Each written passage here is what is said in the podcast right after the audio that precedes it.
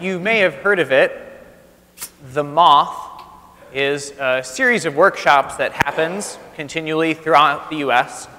And they're day long workshops that help just regular people tell the story of their lives, their lives as a whole, or of particular incidents in their lives.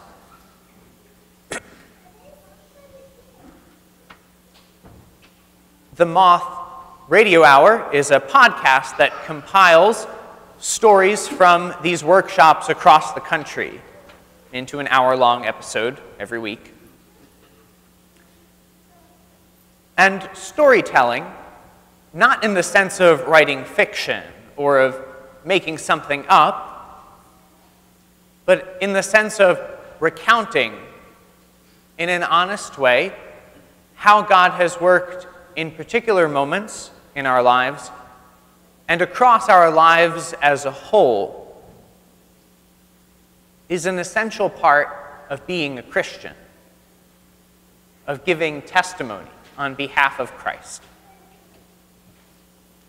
The following story, told by Sonny Garg, comes from his own experience and was told recently on a Moth podcast. So, Sonny's father was born extremely poor in India and emigrated to the US when he was growing up, and always dreamed, although he did not achieve this dream, of going to Harvard. So he decided that his children would go to Harvard. Sonny Garg says in the podcast, like any good parent, my dad took his greatest dream and made it his children's worst nightmare. so, when his first sister got to the end of high school, she came home and she said, Dad, I'm second in my class. And he said, Who's first? She got into and went to Oberlin, a fancy college in Ohio. His second sister got to be a senior in high school, and she came home and said, Dad, I'm the editor of the yearbook and the captain of the cheerleading team, and I'm the valedictorian. And he said, Sounds like standards have gone down. Yikes. So then, when Sonny, the narrator recounting this story, got to be in high school, his dad thrust all of his hopes into him and sent him to a fancy prep school hoping that this would get his son into Harvard. And in his senior year, Sonny was pretty mischievous and got in a lot of trouble. And after writing him a recommendation letter and sending it to all of his colleges, one of his teachers came to him and said, Just so you know, I found it very hard to recommend you. Why would you do that after you wrote the recommendation letter? Just tell me that's what you were going to write.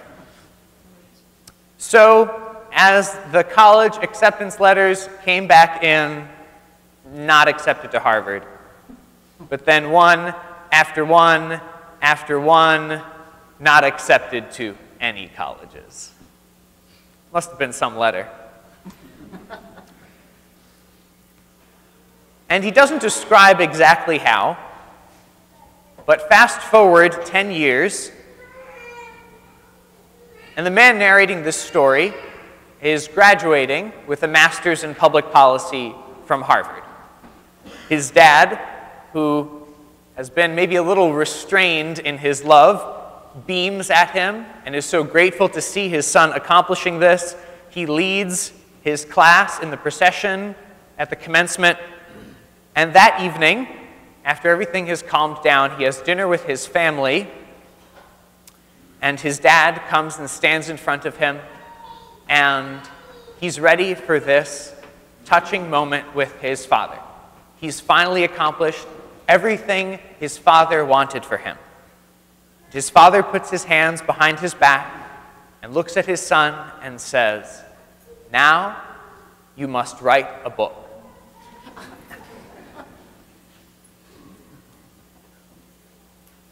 And we can be like that can't we? both with others and with ourselves, when it comes to what Jesus describes in the gospel today. When he says, Let your good works shine before others. We can, at one extreme, when it comes to Christian works and virtuous action, turn it easily into a rat race, to this situation where we decide this is what we're going to accomplish, and if you get there, then you raise the bar for yourself higher, and then you do it again, so that it becomes this unattainable standard. It doesn't help us. It doesn't help other people. It doesn't help God.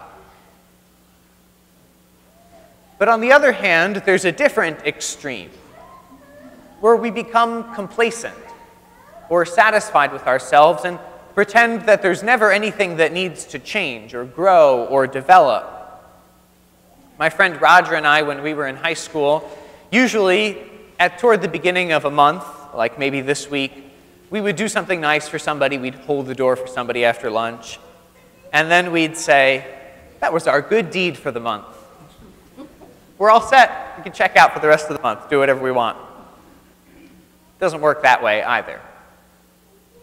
Neither of those things, the rat race or the complacency, neither of those is what Jesus is talking about.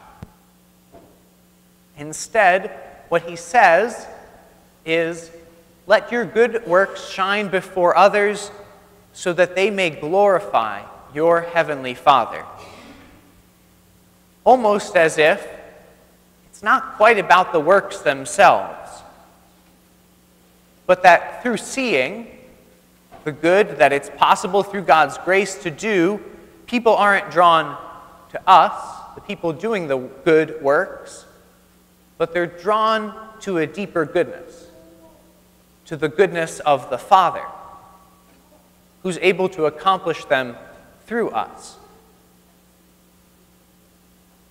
This is the same thing that St. Paul is talking about when he says, When I was among you, I resolved to know nothing, nothing, except Jesus Christ and Him crucified.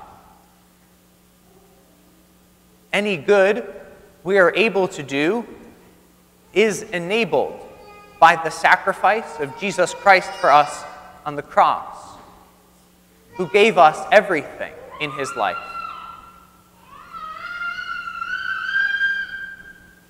Any good we're able to do with his help is part of our being more and more deeply transformed into the image of him who gave himself for us in total self giving love.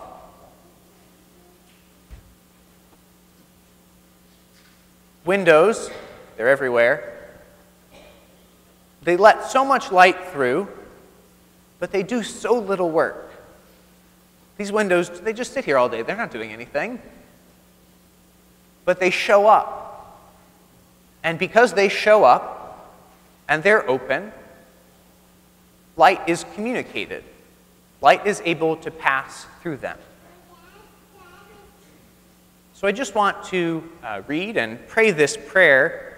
The words came originally from St. John Henry Newman, who was canonized, who became a saint officially earlier this year. And his words were later adapted by Mother Teresa. And Mother Teresa's sisters, all across the world, about 5,000 of them, pray this prayer together every day. Dear Jesus, help me to spread your fragrance wherever I go. Flood my soul with your spirit and life. Penetrate and possess my whole being so utterly that my life may be only a radiance of yours. Shine through me and be so in me that every soul I come in contact with may feel your presence in my soul. Let them look up and see no longer me, but only Jesus. Stay with me, and then I shall begin to shine as you shine, so to shine as to be a light to others. The light, O Jesus, will be all from you. None of it will be mine. It will be you shining on others through me. Let me thus praise you the way you love best, by shining on those around me. Let me preach you without preaching, not by words, but by example, by the catching force of the sympathetic influence of what I do, the evident fullness of love my heart bears for you.